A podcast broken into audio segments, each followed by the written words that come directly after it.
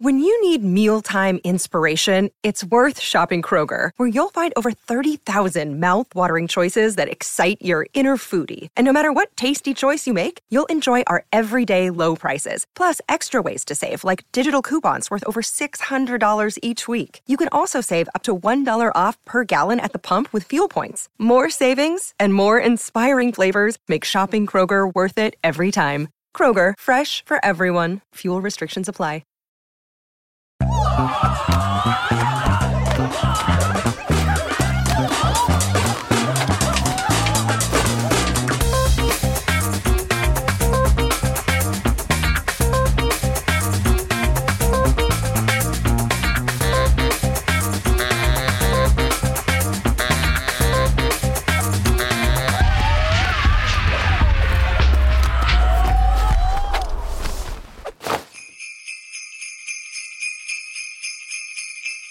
Hello, everybody, and welcome to another episode of Audio Judo, a very special episode of Audio Judo, our second ever Christmas episode. I'm Kyle. And I am Matthew. Welcome to Audio Judo, a proud member of the Pantheon Podcast Network. Uh, we arranged to release this episode on Christmas Day 2020. So if you're listening on the release day, I hope you are having a Merry Christmas, enjoying your family as much as possible under the current conditions of this ridiculous year. Uh, also, Hanukkah ended on December 18th, so I hope our Jewish friends enjoyed the Festival of Lights this season as well. If you are listening some other day, our hope is that your holiday season was everything you wanted it to be, and it is our sincere wish that 2021 holds better things than this past year did. Oh, that would be nice. Uh, so, as Kyle mentioned, I'd like to welcome everyone to our second holiday, second annual holiday episode. Second Uh, annual. Annual. Uh, last year, we were joined by a special guest, our resident holiday expert, and my wife, Heather. That episode was so successful that we decided to invite her back. So, welcome back, Heather, Thank you very much. We're glad you could make it back all the way from the living room. all the way from in there. I know it, it was far. How is your uh, Christmas decorating going so far? I'm behind where I want to be, as I am every year, but I'm about five trees in Mm. now, so and you're doing how many this year? 13. Ooh, not even halfway yet. Right. But it's not quite Thanksgiving when we're recording, so I think you got a while. I, I I'm gonna knock a few out this this weekend. So Nice. Really? yes. Okay. I was about to say, when you say I'm going to knock out a few, do you mean Matthew's going to be doing a few as well? He well? might put a couple up. Yeah. Ah, But okay. he's not allowed to decorate. I'm not allowed to Oh. decorate. They'd all have like decorations on one side. Verboten. Just one side of decorations and the back would be bare. but you know, so what? You got to get a corner tree for that. Then you've only got to decorate a corner. Yeah, exactly. It's one of them balsams. Top tip. Just letting everybody know. You just put it in a corner. Yeah. Uh, last year, uh, we spent a good deal of time talking about the history of holiday music with a strong focus on Christmas music. Uh, we talked about where it came from, what its roots were, and how it developed into a more commercial enterprise, like most things Christmas, and what its place is in the current musical spectrum. Then we each talked about our five favorite holiday songs. Um, this year, we decided to each pick our favorite holiday album and talk about that to fall a little more in line with what Audio Judo typically does. Yeah. So, the original, air quotes, original Christmas album was actually just titled Merry Christmas by Bing Crosby, released in 1945. This album was the number one Christmas album for six years and actually topped the pop charts for 39 weeks. Whoa. It has sold over 15 million copies, second only to Elvis Presley's Blue Christmas. It includes Mele Kalikimaka, Jingle Bells, Santa Claus is Coming to Town, and the number one Christmas song of all time, White Christmas, which as a single has sold over 50 million copies. In fact, this record, other than the original cast recording of Oklahoma, which was released in 1943, is the longest continuous in print record in the music industry. wow. Uh, it also still charts. In 2018, this record charted at number 45 on the Billboard 200, speaking to the enduring popularity of holiday music. And because of that, pretty much every artist has released some form of a holiday record. It just makes sense because they sell. There are bands, artists that base their whole careers on their backs of the holiday season. Bands like Mannheim Steamroller, Trans Siberian Orchestra, Michael Bublé to some degree, even the newest to the fold, Pentatonix, seem to center their work on the season, and to great benefit as they sell out, or did sell out, thanks COVID, their concert tours and sell record after record. So, our plan we each chose one record, and we're going to talk about why it's our favorite. And unlike a lot of what Audio Judo does, the merits of why it is our favorite will most likely not be musicianship or the lyrics or anything like that, but probably the memories that it conjures, um, the feelings the song evoke, and the joy that it brings. So, let's get started. Kyle, right. Oh, goody. I get to start this one off, don't I? You got any background before you jump into yours? Uh, I. I got so much background about my record. Do ya? So, uh, yeah, not necessarily personal background. Uh, I, I got to be honest with you. I don't really know why I like this record. It's been in my Christmas rotation for for many many years.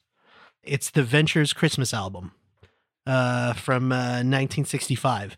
It's a very um, surf music Christmas album. I guess is a good way to put it. Uh, it's a Uh, good way to put it. and I don't really. It's it's like I said. I found it first when I was probably fifteen or sixteen in a record store. Well, actually, probably in a secondhand store, but it was on a record, and it um it's just kind of been there since then. I've always I've had a copy of it since then, and it's always at least one or two tracks on here come up every Christmas season if I've got to make a playlist or whatever. Mhm. If you're not familiar with who the Ventures are, um, they're an American instrumental rock band uh, that was formed in 1958 in Tacoma, Washington, by Don Wilson and Bob Bogle.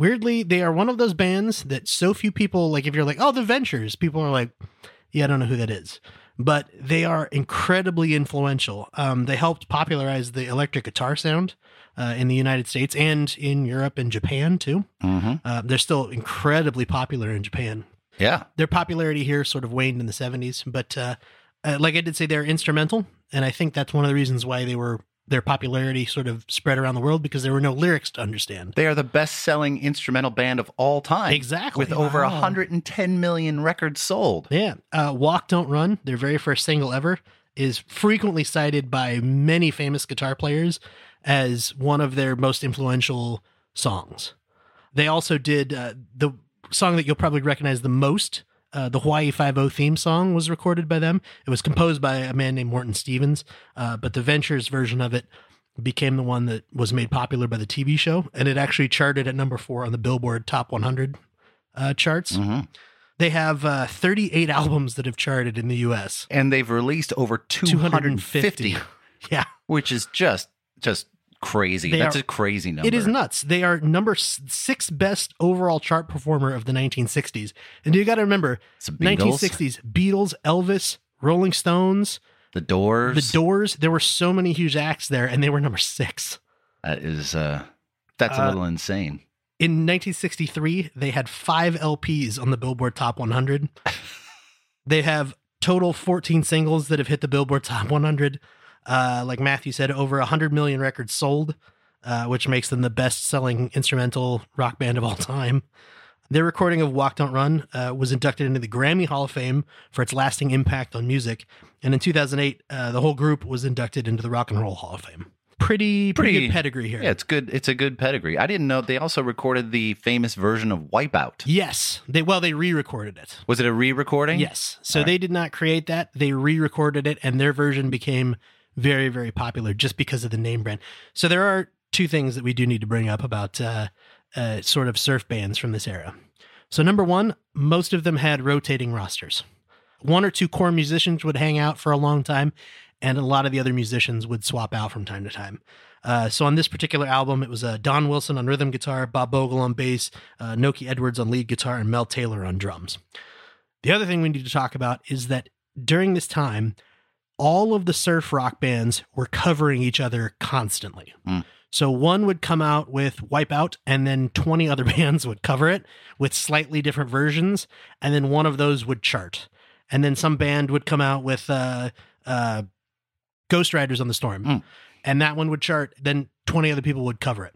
it. It's a very weird, it's very difficult to figure out who created the songs originally because if you go look and you're like oh this is the version i'm most familiar with you go look at it and it's like written by so and so and so and so and you're like oh and then you look them up and it's like oh they were in this other band And then it's like, oh, they wrote it, but they didn't originally record it.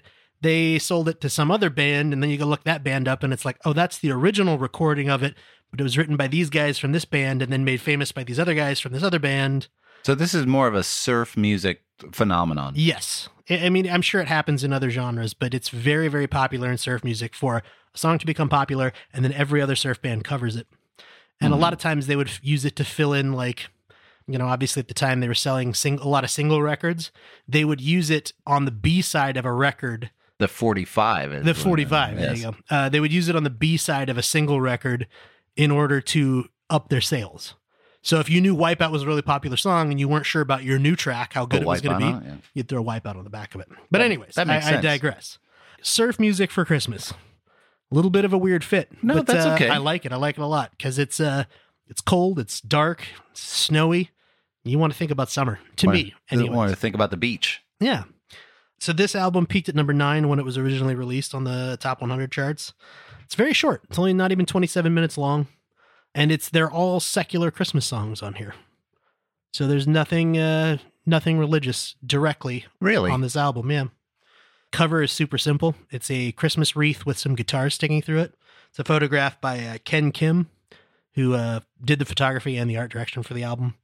Yeah, real simple, very 60s album cover look to it. mm-hmm. Yeah, to start it out with, these are all super common, popular winter and Christmas songs. Uh, opens with Sleigh Ride, but it's a little bit different. It starts out as the Venture's famous Walk Don't Run, Mhm. and then morphs into Sleigh Ride, and it sounds a little bit like this.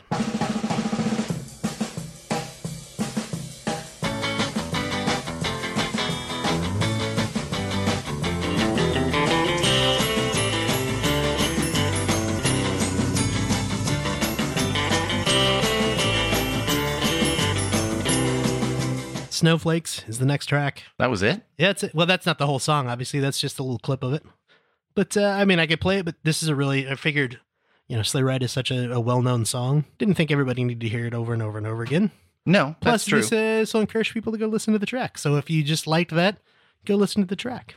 Uh, Snowflakes, the next track on here. It's actually uh, Greensleeves, famous ancient tune, I guess you would call it, that was used for uh, "What Child Is This." I believe we talked about that last year, didn't Yeah, I think we did. Uh, William Chatterton Dix, 1865. Very uh, Chatterton. But this uh, this particular arrangement of it is uh, is credited to Bogle, Edwards, Taylor, and Wilson. It's, uh, it's it's a very nice cover of the song. Um, Santa Claus is coming to town. Actually incorporates parts of uh, the song "Wooly Bully" by Sam the Sham and the Pharaohs.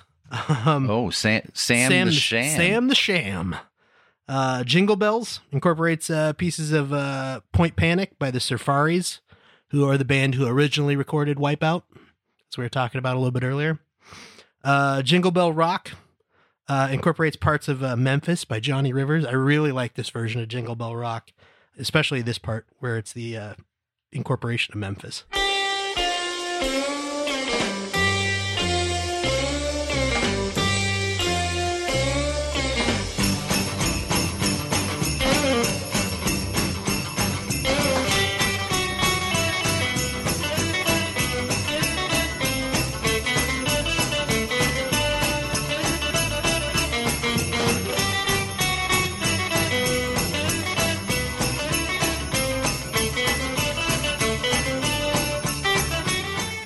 Very uh, bluesy at the beginning. Yes, very, very heavy, upbeat. heavy blues at the beginning, Yeah. and then it, uh, you know, speeds up a little. bit. Yeah.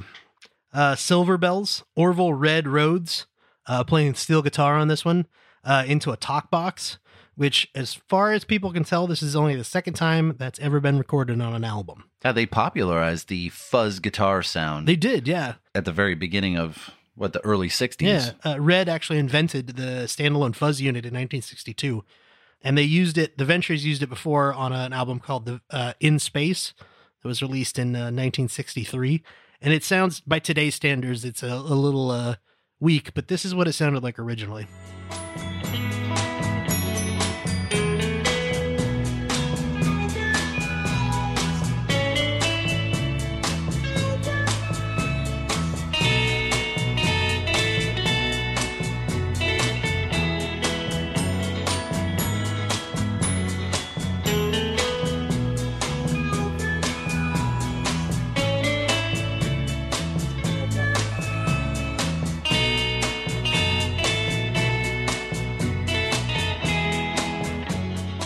You know what that sounds like? Frampton Comes Alive? No.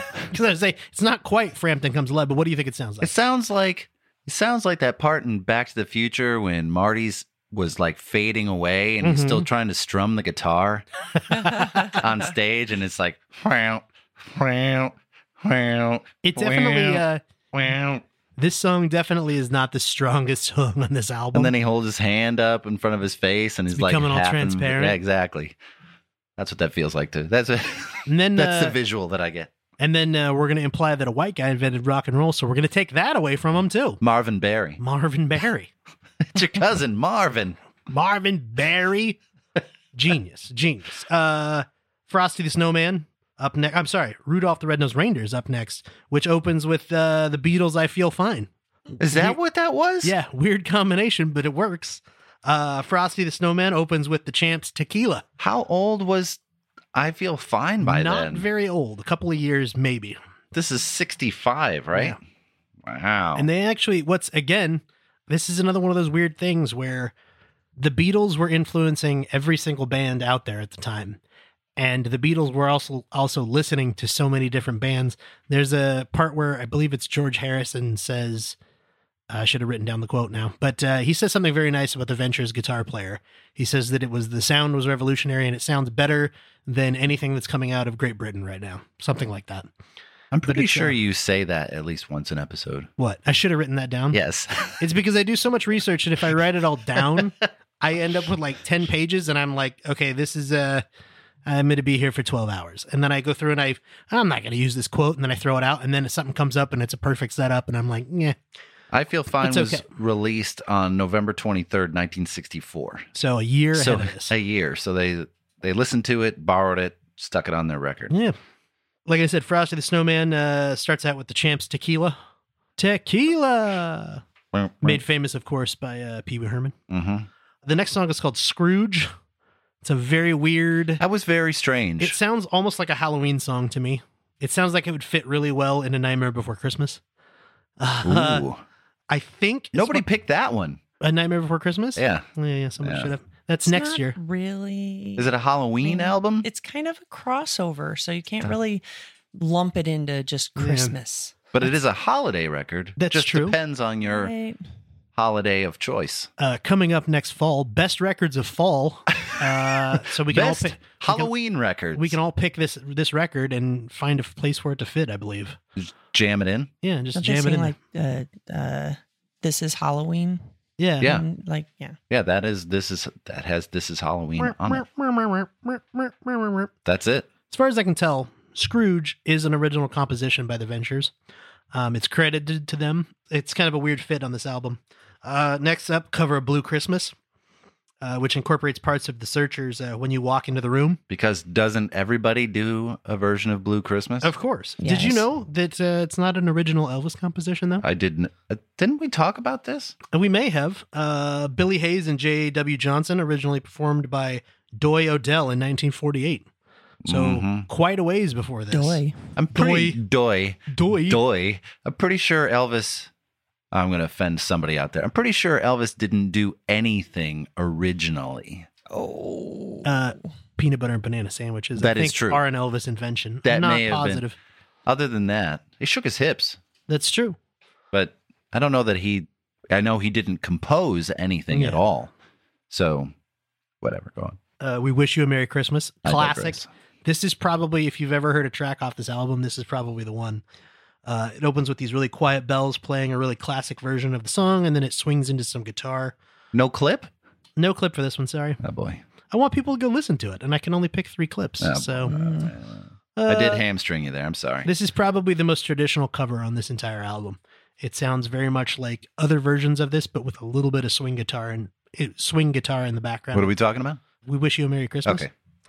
Uh, finally, last one on here, White Christmas. It's a surf-styled cover of the Irving Berlin classic. So they did a blue Christmas and a white Christmas. Yes, all the Christmases.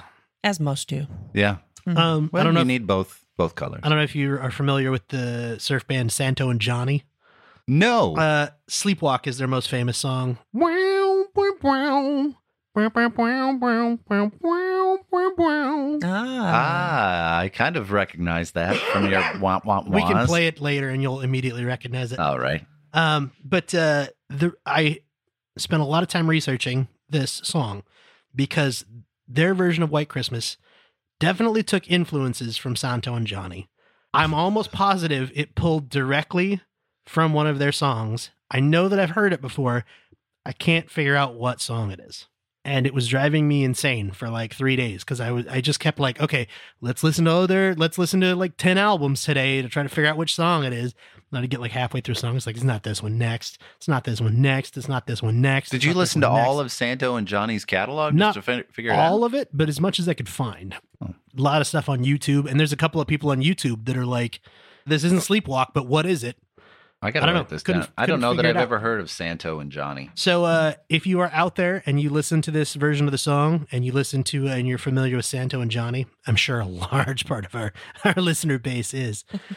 uh, if you are, Could however, be all of our Indian listeners. uh, possibly. Hello to you. Yes, welcome. If you are familiar with it though, and you know what song influenced this version of White Christmas, drop me a line info at audiojudo.com or Kyle at audiojudo.com. Mm, nice. I want to know. And that's it. So what? After doing a wait, so after doing a Beach Boys episode earlier in the year, Yes. Kyle, I'm getting this sneaking suspicion that you like surf style music. I do. And I believe I, I came out of the surf music closet during that Beach Boys episode, didn't I? Yeah, you did. You did. I- that, I do. Which, it which surprises me about it. Just Well, it's, it's- just It's one of those things. So I had, Have you ever surfed? I have not ever surfed. I'm way too top heavy to surf. I do would you be like, play "Woo!" you play surf sharp. guitar I do just- not play surf guitar. well, uh, yeah, I uh, Hmm. I did try uh, skimboarding once, uh, and uh, failed painful. miserably. Got all sand rash Chafed. all over, chafed on all the exposed skin. So I don't uh, know. and then the uh, the second time I was going to go uh, skimboarding. It's a horrible story, but I'm going to tell it anyways because I feel like it needs to be out there now. Uh, I'm just going to distract us from Christmas here. I was headed down to the Virgin River, which Matthew's very familiar with. uh, I in am St. George, familiar. Yes, Utah yes. yeah. and uh, a lot of people used to go skimboarding down there. And as we were headed down there, there was an ambulance by the side of the river. Was it And- there for me? It was there to get Matthew out of the quicksand. no, uh, it turned out what had happened is uh, there was a kid that uh, I did not know him personally, but he was my sister's age, and she knew him, uh, knew of him, anyways. He had been skimboarding, and he I don't know if you've ever been skimboarding, but you throw the skimboard on like wet sand and then jump on it and try to ride it. He was doing that. He fell off and uh, landed in such a way that he part of his male anatomy found a piece of rebar that had been hidden in the Oh. sand. Merry Christmas, And, uh, everybody. Gnarly. He uh he earned the nickname Uniball after that. so uh Uniball in the Uniball. Virgin River. yeah. Woof. So uh Ah. I decided not to ever skimboard again after that, and uh I haven't to this day. but made up for it by listening to a bunch of surf style music. Yes, I did. More research about them I, as I dug into the ventures. Yeah. I think you had brought this up, but they are not only just kind of successful in Japan, they are the most successful American rock and roll band from the United States That is correct. in yes. Japan. They actually outsell the Beatles two to one Two to one. in Japan. So I guess I didn't realize that the Japanese people had such an affinity for surf music. I think it's got a lot to do with, you know, they they do love Hawaii. They love Hmm? the Pacific Islands. True. They love that sort of uh It's such a Tiki vibe, sort of. though. It's like yeah. just it's very It is, uh, but it's uh interesting. I think it's sort of in the same way that we think of like popular American vacation places. Like, you know, a lot of people go to like Southern California. Mhm. And so there's that sort of Southern California, you know, rock kind of kick back at the beach sound. Mm, uh, laid back. Yeah. I think that Japanese people think of a lot of surf music and Hawaiian styled music the same way because so many of them take vacations to Hawaii. They think all Americans are on the beach. Eh, I think the all. Hawaiians are on the beach all the time, I'm sure. Also, so besides the fuzz guitar sound, Mm-hmm. uh, they were also one of the earliest proponents of the concept record, basically Yes. recording around a particular theme, which is unique in its own right when you take into consideration that it had to, out of necessity, be an instrumental theme, Mhm. not a lyrical theme, which is not easy to do. But that is, uh, I like that. I listened to it. on a run. It was Yeah. it was very good, very surfy, Yeah. But It's um interesting. it's a fun like I said, it's it's I rarely listen to it as a whole album, if I'm honest. A lot of these tracks come out of here when I need to make a Christmas playlist where I need something to like, you know, okay, here's like the three standards that everybody plays, and I need Mhm. some other stuff to go in here, and I'll pick a couple songs out of this and throw them in there because they're unique enough that a lot of people have never heard them. Mm. They're good enough that a lot of people aren't going to be like, "What is this crap?" And they're upbeat enough that it's you know not a sad Christmas song, which is just depressing for everybody.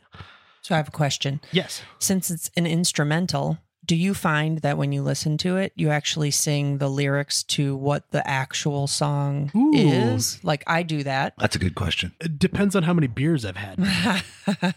Let's consider maybe you've had three maple Mackinac fudge beers. Uh, three of those, yes, I would definitely be singing the lyrics. Laying on the ground, slurring my speech. but I'd Sleigh be sing- bells ring. I'm dreaming of a what? What? Christmas. But I like that. That's a that's a unique choice. I I I dig it. I dig Hey, it. good. I'm glad. I'm glad that you guys weren't like, Kyle's choice sucks. Pass it on. But we'll say that after you leave. I figured as much. Heather, what do you got for us? All right. So there are so many and it's just just like last year you asked me to put it in a little box and give you just a certain amount and that's just Box it up for very me. very mean because I'm an asshole. What could I say? it's an entire season it's months and months of listening to different music but i had to go with michael Bu- bublé's christmas album which is Buble. Buble.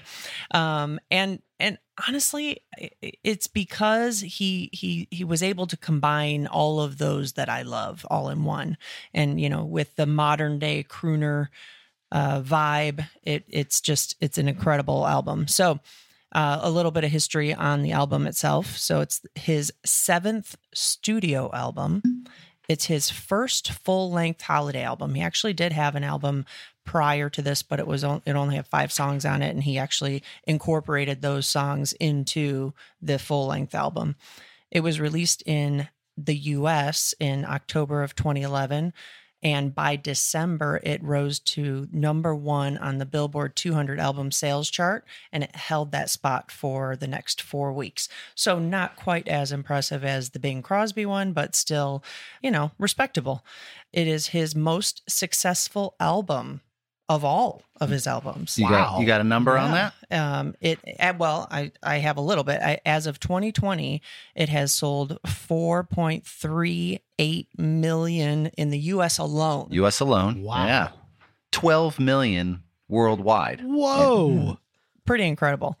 It also won a Juno Award in 2012 for Album of the Year, being the first holiday album to ever earn this award. Which is a reminder I for thought the people out there.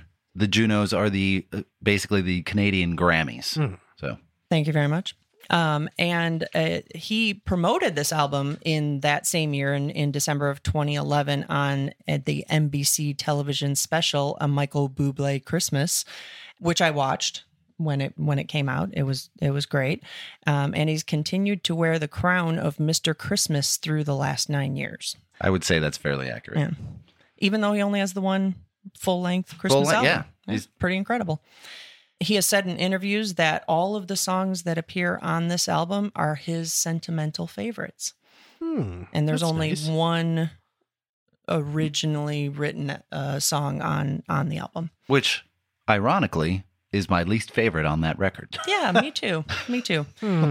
So I personally love this album because he takes what are a lot of my own favorites and he weaves them into a tapestry of lively holiday cheer mixed with nostalgia, topped with Bublé's sweet dulcet tones. It mm. moves from dance floor excitement to childhood memories to New Orleans balconies watching the passing parade to sipping hot chocolate watching the snowflakes dance on the icy breeze. So it's warm and fun from the first song to the last. So I like um, that. Now we'll go into the songs. It starts out with a dreamy entryway, very mystical. It leads into the imagery in my head of a snow dusted street and kicking off with it's beginning to look a lot like Christmas. It brings all of those emotions and the excitement of the coming season to life. and he makes me want to start putting up my Christmas trees because it takes a while to I get mean, them that all makes up. sense. It does take it does take a, takes a bit. And here's a little taste of that song. It's beginning to look a lot like Christmas. Toys in every store. But the prettiest sight to see is the holly that will be on your own front door. Sure, it's Christmas once a more. He finishes off the song with an addition of the Italian word for love, which is an homage to his roots and a fitting expression for the season. It's a great song. So if you gave him a crappier mic, it would be hard to distinguish that song from something that was recorded in 2011 to something that was recorded in 1945. Agreed. Because his voice in that particular song is so rich and velvety that he fits right in with like the Crosbys, the Comos, the Andy Williams, and that the only like if you just gave him a shittier mic and clipped it a couple of times, it, you wouldn't you wouldn't be able to tell. But because that mic is so good, it's like, oh, well, that's perfect. It's perfect. it's absolutely perfect. But I yeah, I absolutely love that version of that song. I agree. Um, he goes on to Santa Claus is Coming to Town, um, in which is the second song on the album, and then um, he goes into the third track, which is Jingle Bells with the Puppini sisters. Michael's favorite version, a little a little trivia here. Michael's favorite version of this song is actually Bing Crosby's version. So bringing it back to the beginning there. It is pretty good. Yeah. This song is actually modeled after the 1943 recording of Bing Crosby and the Andrew Sisters. It's very quick tempoed. It's it has that 30, 40s flair, flapper, jazzy, dance hall, glitz and dazzle, and it has the big band in the background. It sounds a, a little bit like this. Dashing through the snow We are dashing in a one horse open sleigh. one horse sleigh. All the fields we go. All the fields we go,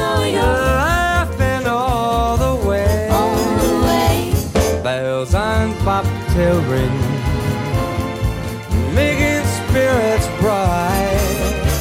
What fun it is to ride and sing a sleighing song tonight. Jingle bells, jingle bells, jingle all the way. Oh, what fun it is to ride in one horse open. Oh! Jingle bells, jingle bells, jingle all the way. Oh, what fun it is to ride in one horse open sleigh. Mm, this is my favorite song on the record by far. Definite throwback to to back then. So as you mentioned, these are the Puppini sisters. Unlike the Andrews sisters, uh, they aren't actual sisters, but Oh, more of a performance group. There's only one Puppini, and then they uh, she kind of hires people to fill that out. Uh, but they're fantastic, and I know we have talked about this very much. Uh, You and your wife have talked about the Puppini before. this is very much remind me of the Maharelle sisters from the Finger Lakes. From the Finger Lakes. and all I end up picturing is Kristen Wiig as With her- Dooneese. with their tiny baby hands popping the bubbles in the air. All the way on from the, Lawrence Finger Welk Lakes. show. That's all. That's How all. can you not? How can it brings me joy every time I That's listen all to I it picture. because that's what I'm seeing in my head. I can't see anything but that. A one and two and a, Here we go. here we go. The Maharelle sisters from the Finger Lakes. What do we have to do to get Fred Armisen to star in a like a biopic about uh, Lawrence Welk? Lawrence Welk? That would be great. Probably nothing. I could do it I think you're tomorrow. Yeah. All right. Um, then he goes into White Christmas as as is necessary As and obligatory. legally, legally right? have Yeah. to on every Christmas. I believe it's obligated. Yes, yes, yes, yes. obligatory. And uh, with Shania Twain. Oh, So Um, Mm, then it fellow goes, Canadian. Yes, indeed. Uh, then it goes into uh, the much loved "All I Want for Christmas Is You." Who? Maybe. but Whoa. Whoa. Whoa, that just t- took a turn.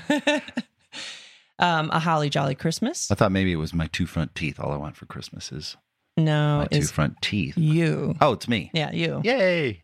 Uh, a holly jolly Christmas, followed by Santa baby. So I have to pause here, Uh-oh. and and you know, so this is the single song on the album that that I I just it it makes me pause Mhm. because if you remember last year, Santa baby was on my naughty list. Yes. Mhm. um, because it's just it's it's everybody's intention or the, they feel like they have to sing it in a whiny trying to be sexy voice and it's just it's terrible it We're just looking at grates you, at my skin Eartha Kitt and Yes. Madonna. oh terrible cyndi lauper all of them Just so stop. um so but his version he has this tongue-in-cheek kind of smarminess that he creates in in Hmm. this version and it's and it makes it tolerable like almost verging on enjoyable Yeah. Oh.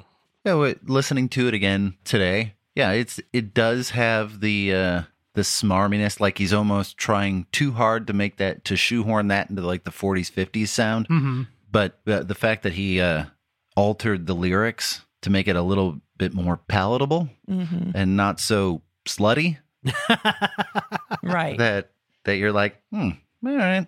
Yeah, that's not as horrible." And it's not you're right, it's not the Santa come hither voice. right like santa's got a wife Right? It's more like right this is his friend it's more his like pal, Santa his give me shit voice. like hey bro you hey, what's got- in the you bag? got lots of stuff You gotta give me some it on. stuff. Yeah, it's it's a much it's a much more tolerable version of it. I like that. Yeah. Um, then have yourself a merry little Christmas, and then Christmas, baby, please come home. Mhm. Silent Night, which has again goes into the obligatory children's choir. You must Um, do a children's you, choir. You must have it, um, and eh, it's okay. You know, I I love Silent Night. It's What did you uh, compare that to? So caramely. Well, it's it's day. like the in the Peanuts The- the- Christmas. yeah, the Peanuts. You know, we've got that background, the the children's choir. Sounds like 40 kids singing. yelling, not right, singing. Right. But he he softens it with his his nice caramely voice. He does. So, um, and then Blue Christmas, which is the last clip that I have. Um, this song from Michael's favorite version of this song is by Dean Martin um, because he liked how laid back Dean was on it. It's because he was always drunk. Yeah. Which is interesting because of the direction Michael went. Uh, so yeah, Dean was laid back. Michael Michael went with a more of a swing undertone, and he spiced it up with kind of a New Orleans Zydeco feel, and you can hear that here in the clip.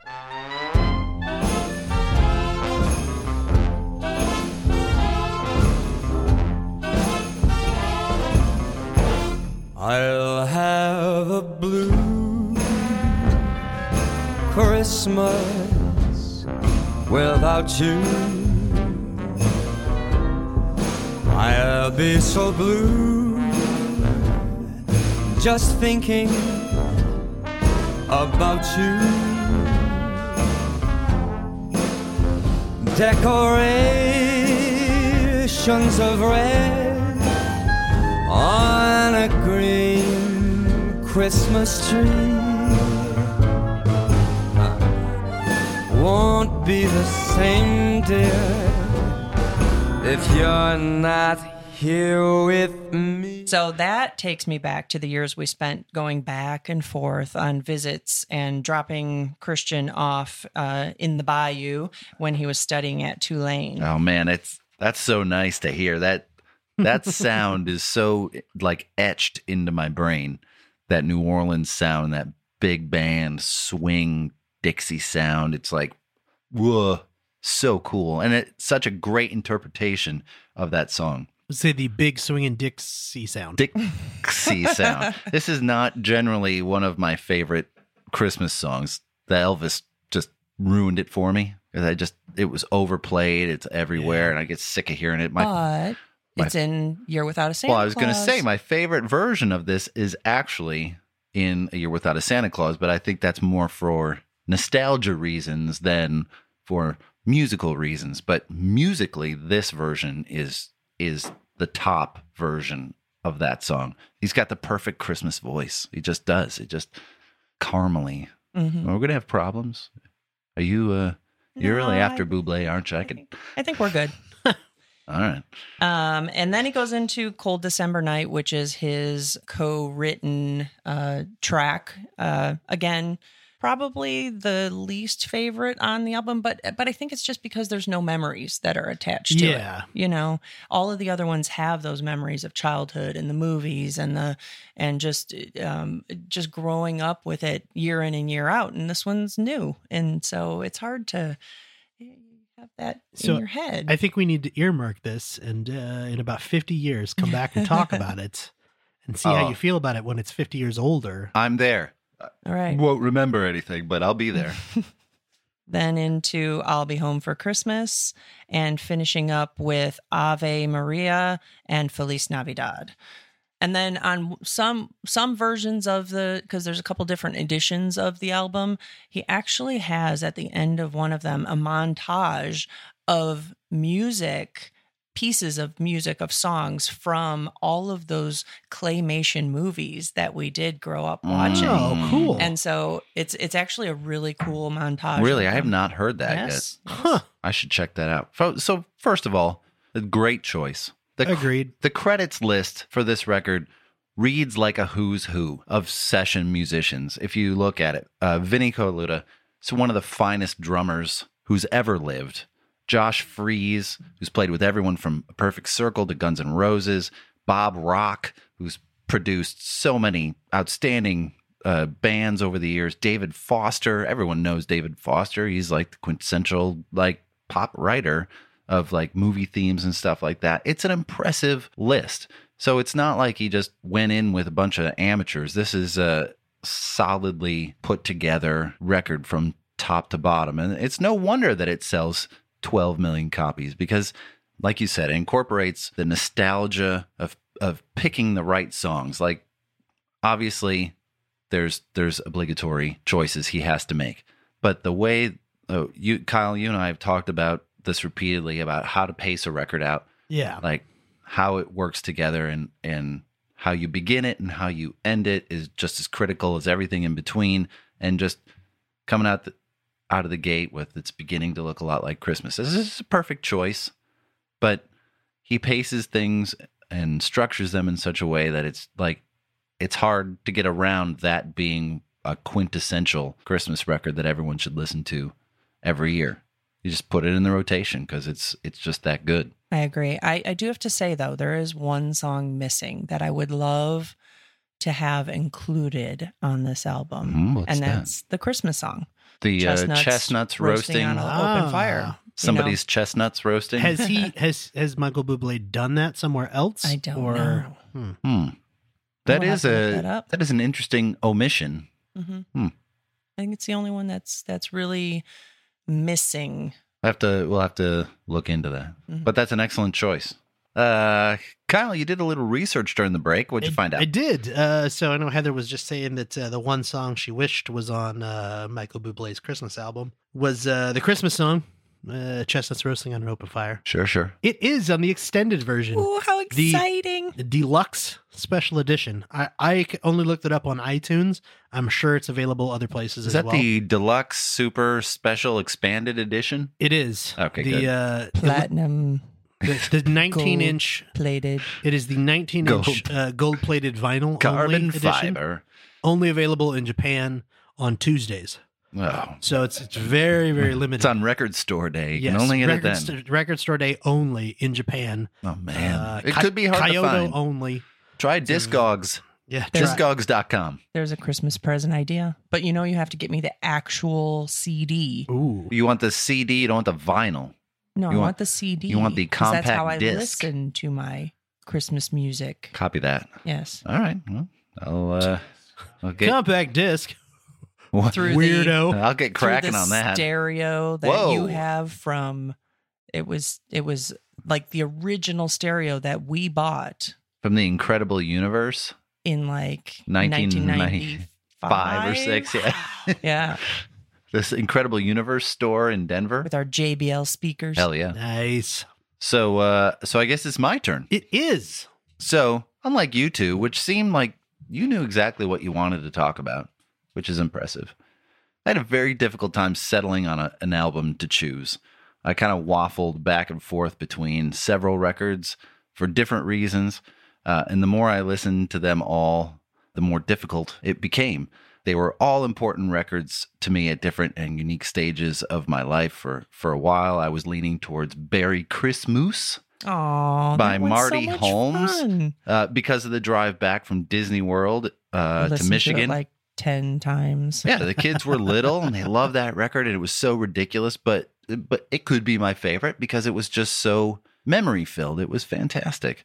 For a while, it was uh, "Barenaked for the Holidays" by the Barenaked Ladies because it is such a it's such a well crafted record, and it's also it's long. It has twenty one songs on it A couple of great collaborations with Sarah McLachlan and a relatively unknown at the time Canadian crooner, Michael Bublé. Hmm. Indeed. Uh, it's also it's a lot of fun, uh, but maybe a little bit, just a little bit too much fun and not quite as memorable. For a brief moment, I thought it might be Mannheim Steamroller, That was your Um, mom's favorite. and that's more. It's more of my mom. Other than jazz band, where we used to play a lot of those songs, I had no real connection to it other than my mom loved listening to it. So it could have easily been "When My Heart Finds Christmas" by Harry Connick Jr. It is one of the quintessential holiday records. Uh, went triple platinum. We still listen to it every year. It was also the first holiday record that we really listened to as a couple.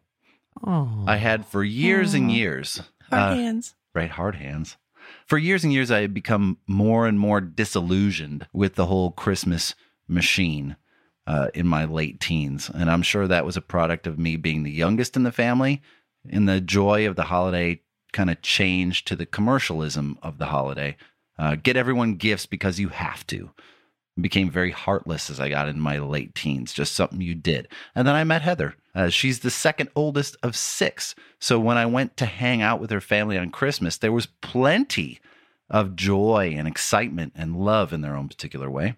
Uh, and she changed it all for me. In fact, she changed it for the whole family, my whole family. Uh, we had the same decorations year after year. They went in the same places. We made the same cookies. We did the same thing, less out of tradition and more out of complacency. And here she is, breath of fresh air just rolling in. She changes everything. First thing she did, bring in a second tree, more decorations. It started that early on. huh? Yeah, more decorations, more lights, more joy, more fun. And while this record, When My Heart Finds Christmas by Harry Connick, holds a lot of special meaning to me, it's the word joy that I began to hover on. This record doesn't give me all of the joy. I love it. It's enjoyable to listen to, but I'm not filled with joy in this year. This year that needs joy above all else, that needs fun and imagination and the suspension of reality, because reality is just so awful right now. I choose joy. I chose not the best sounding record, not the most popular record. I chose as my favorite holiday record John Denver and the Muppets A Christmas Together. Hey. because because it is with that record that I have had the most joy of my life. From being a kid hanging with my mom to now decorating the trees with Heather to sharing that love with my kids this record fills me with joy. A Christmas Together was released in 1979 as the soundtrack companion to the special that aired on December 5th, 1979 on ABC. I remember watching the special with my mom. I was sitting at the kitchen table doing my holiday duty of helping my mom with Christmas cookies. I had one job crush the nuts. so we had this little glass jar, and on the top was a hand crank with some metal teeth in the cylinder. I would load it up with walnuts and crush them for her cookies. Was yours uh, green, yellow, or brown? It was. It, it, we still have it, Yeah. and it it is yellow and brown, Ah, like with like little diamond. Ooh, you got design the fancy on one. Got the Yes, fancy yes. one. Did it every year. Mom would pour me a glass of uh, eggnog which I always hated back then, and watch whatever specials would come on. For a few years, there was a 1 800 number that was a direct dial to Santa, and I got to do that a few times. Uh, the times were simpler. The music reflected that, but it was filled with so much love, so much joy. So I'm not going to go specifically like you guys. I'm not going to go necessarily track by track, but I'm going to highlight a few songs. And I, I read a bunch of reviews about this. People most likely discounted this as a children's album. Too simple and silly. But isn't that what we want so much when we get older? That innocence. Everything has to become so serious. I think we all go through this period where we start to lose the Christmas spirit. Uh, that point when we get into adolescence and get jaded by the pressure and commercialization of it all seems like such a grind. And for a lot of us, it doesn't make a return appearance until we have kids of our own. We get to live vicariously through them, see the fun and excitement Chris- on Christmas morning. We get to see their faces light up with Christmas music again, stuff they haven't heard. So, the first song that I chose was The Peace Carol. It's a standout song for me because it isn't a traditional carol. It's a lovely little folk song that was originally written in the 1960s by composer Bob Beers. Uh, it's a great song that incorporates a lot of the Muppets singing normally, you know, not trying to be silly like the Muppets normally did. Uh, I'm a huge history buff, and this song reminds me so much of the Christmas truce of World War One. For anyone not familiar with that, the Christmas truce occurred five months into World War One in 1914 along the Western Front of the war in Europe, when over 100,000 soldiers intentionally and informally had a ceasefire during the Christmas holidays. There were handshakes, they exchanged food and souvenirs, even football games broke out, and spontaneous carol singing lasted just a few days, but was a welcome break from the war and even allowed armies to go into enemy, territory and collect their dead to bring them back and bury them appropriately. The lyrics of this song kind of allude to it, like this clip right here. The garment of life, be it tattered and torn. The cloak of the soldier is weathered and worn. But what child is this that was poverty born?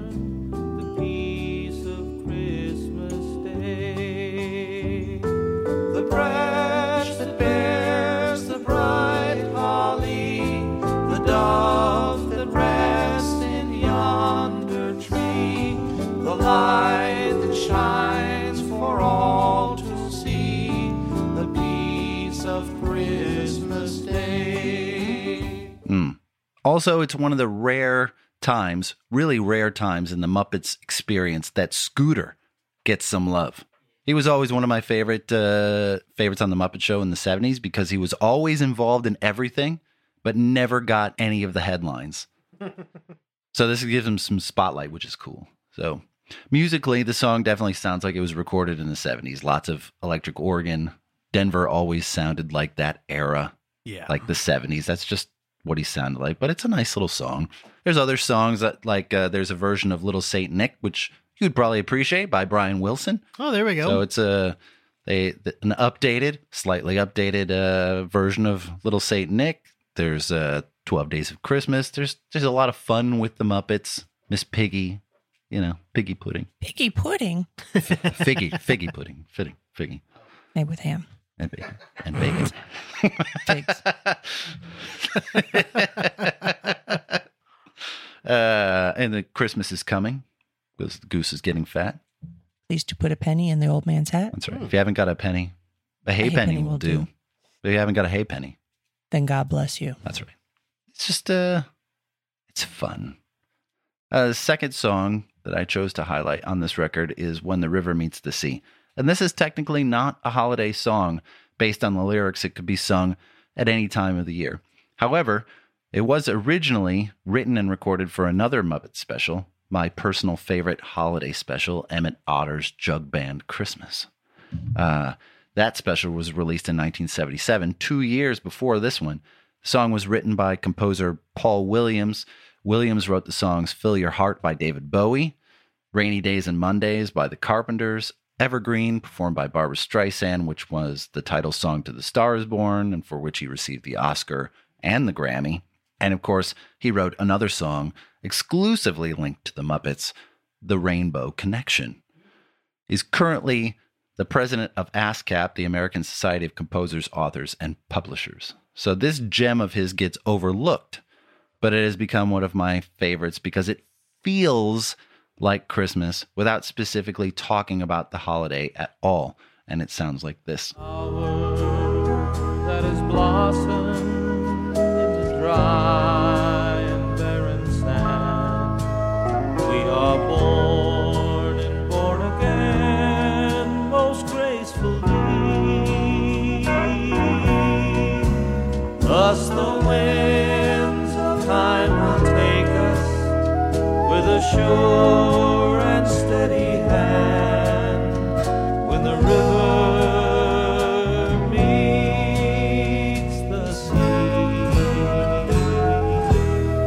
Again, some more electric organ.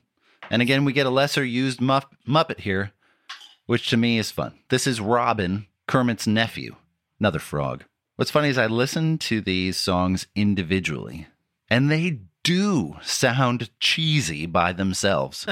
they do. I usually only listen to this as a whole record, and you end up getting wrapped up in the emotion of It's the usually entire our thing. kickoff song for the season. Yeah, you get swept away by the memories, where I was, who I was with. I could see the mantle in the home I grew up in with the garland stretched across the whole thing, putting the same string of lights in it, putting the aluminum foil angel that my sister made in the 1960s up at one end. that stuff just comes rushing back like a flood. And that doesn't happen when I listen to these songs by themselves. They sound completely out of context and they sound really simple and cheesy. But that's why you listen to it as a whole package. One Yeah. point of connection here for us, Kyle, Ooh. to a recent episode of Audio Judo. There's a lyric in this song at the very end. Uh, what a newborn baby dreams is a mystery. Kyle and I actually talked about that on our Barenaked Ladies episode, episode number 40, which was released on November 13th. In case anyone's interested, go back and listen to that. Uh, third one that I chose uh, will be familiar to any of you who listened to our holiday episode last year. It is Noel, Christmas Eve, 1913. It is a hauntingly beautiful song, and it is usually the point on listening to the record that I lose it. And Heather has to come in the room and give me a hug. It is the apex of emotion, and it gets overwhelming, and I just, I'm gone. But it hold, is hold it together. I can't. But it's so cathartic for me to go through that kind of exercise the demons and move towards the holiday. Glad that I had those experiences that elicit that response. And it does fill me with joy, but only after a certain degree of pain, you know? Hmm. Like after pain comes joy. Where you're I gotta I gotta process and go through this to get to get to that point where you're like, okay, I know where we're at in the season. This is what it sounds like right here.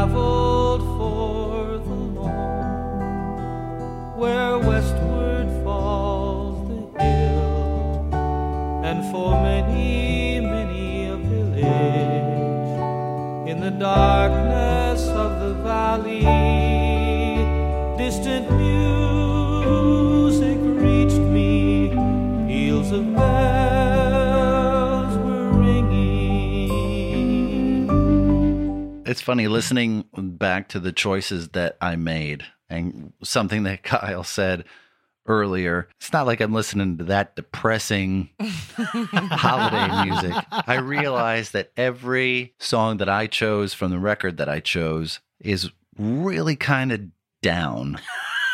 But I would say, I, like, you don't choose the music when we're at home most of the time. No. When it, around the holiday season. Yeah. Because I'm usually everybody the would one be that's depressed. Well, no, I mean, I'm I'm usually just kind of cycling through Okay. the different uh, you know albums that Yeah. we have. So it, I, I guess I don't notice that because he's Yeah. not just picking it out.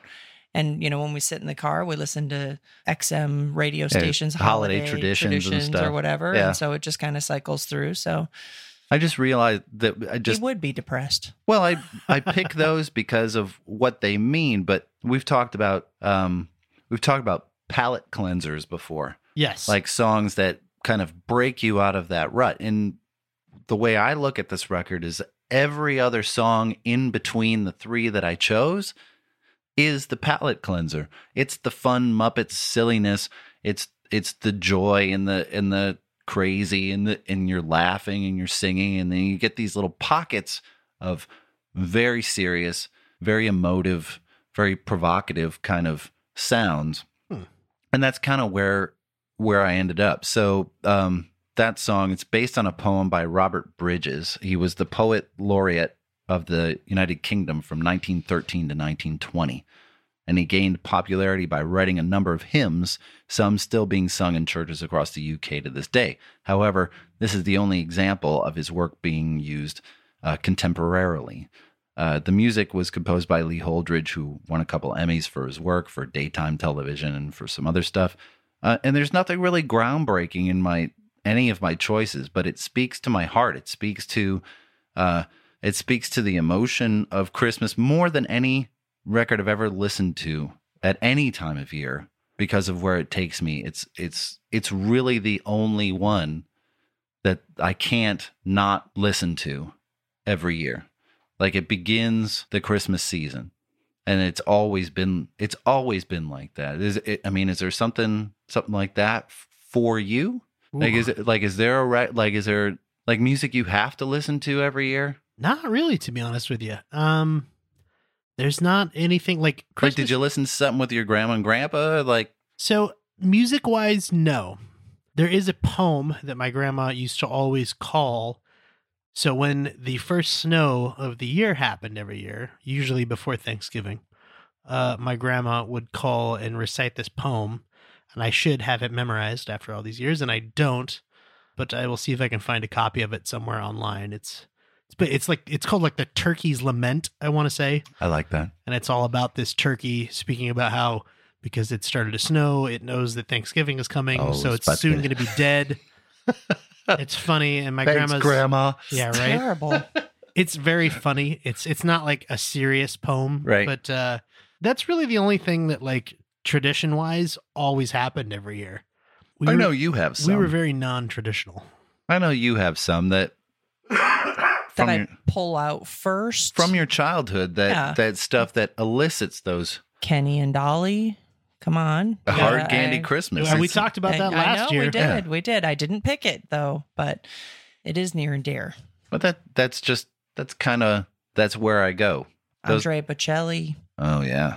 And but those are those are my choices. I wasn't nearly as long-winded as Kyle expected me to be.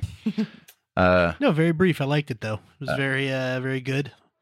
Uh, uh, honestly, I I d- did not even remember that Christmas album. the John Denver one? Yeah. Yeah. because I always think of I don't let me rephrase that.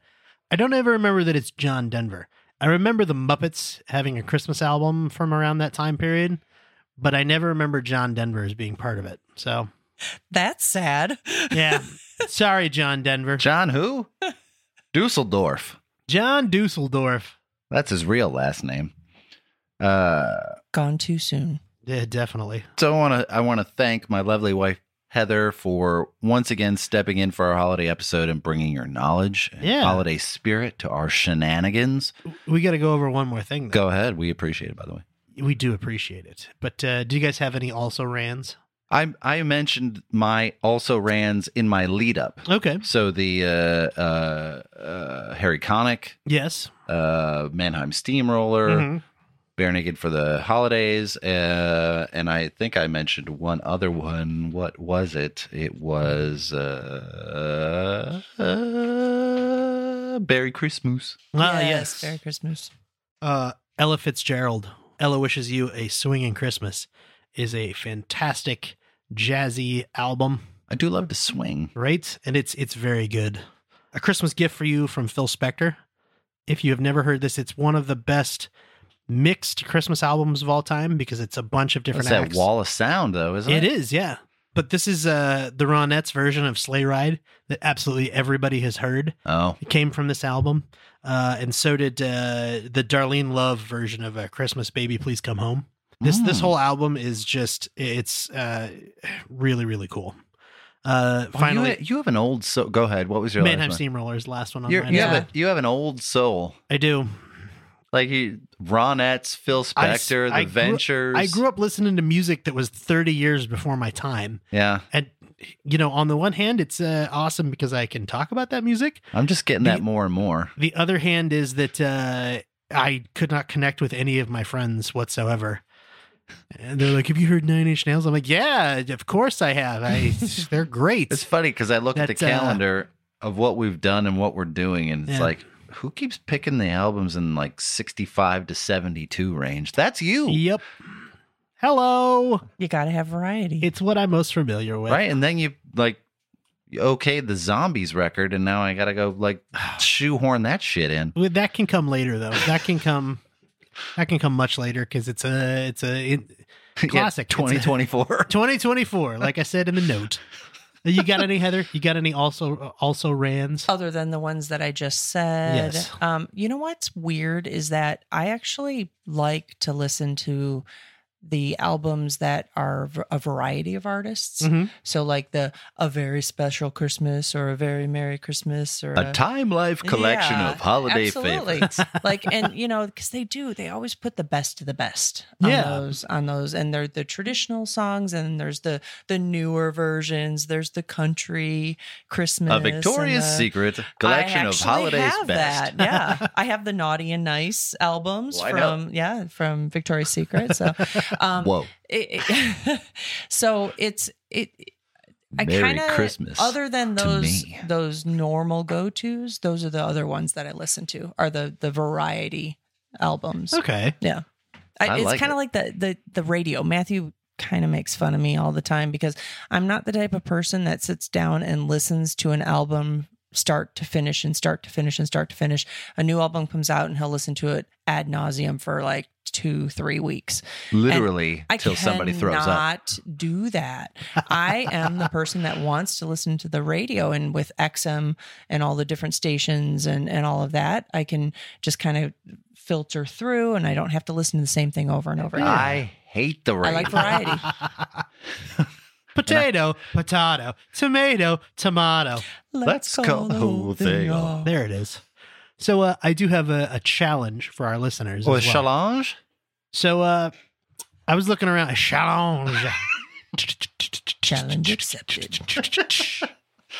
and he's in prison. What is it? So, uh, the challenge for our listeners when, it, when we were talking about Christmas albums, I was trying to find a Christmas concept album Mm. where the concept is not just Christmas music and it's not a holdover from like a Christmas play. So it's a bunch of music from a Christmas play or a Christmas So not movie. like the Nutcracker. exactly. Okay.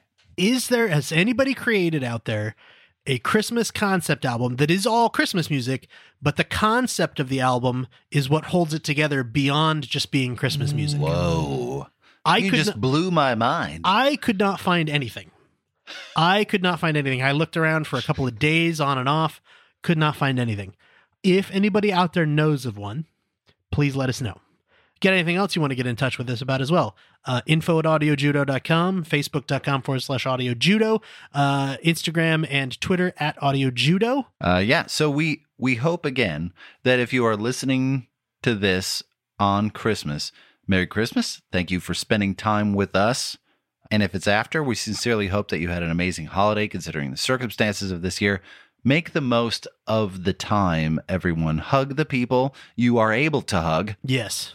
a little tighter and hope for better things in 2021. Come back and listen to us in a couple weeks with our best of uh, best albums of 2020 episode. Oh, yeah. We just hope everyone's doing okay. And, you know, find the joy in this holiday. I know it's difficult. I know it's a weird year. I know it's probably harder than most years to find that joy, but it's there somewhere in a special, in a song, in a present, in in something. Just go out there and find it hey, let us know what you're thinking. Like he said, info at audiojudo.com or any of our social media platforms. And we will see you in a couple weeks. Take care, everybody. Merry Christmas. Merry Christmas to all, and to all a good night.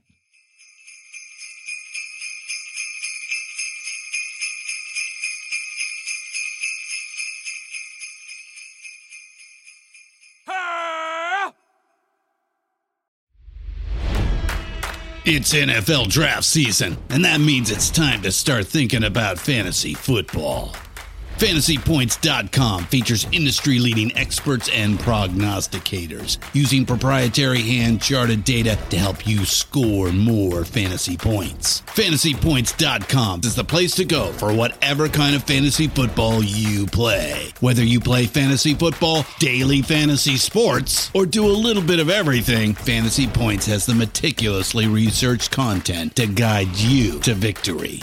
And why wait for the fall? Fantasy Points also covers the new spring football league, the UFL.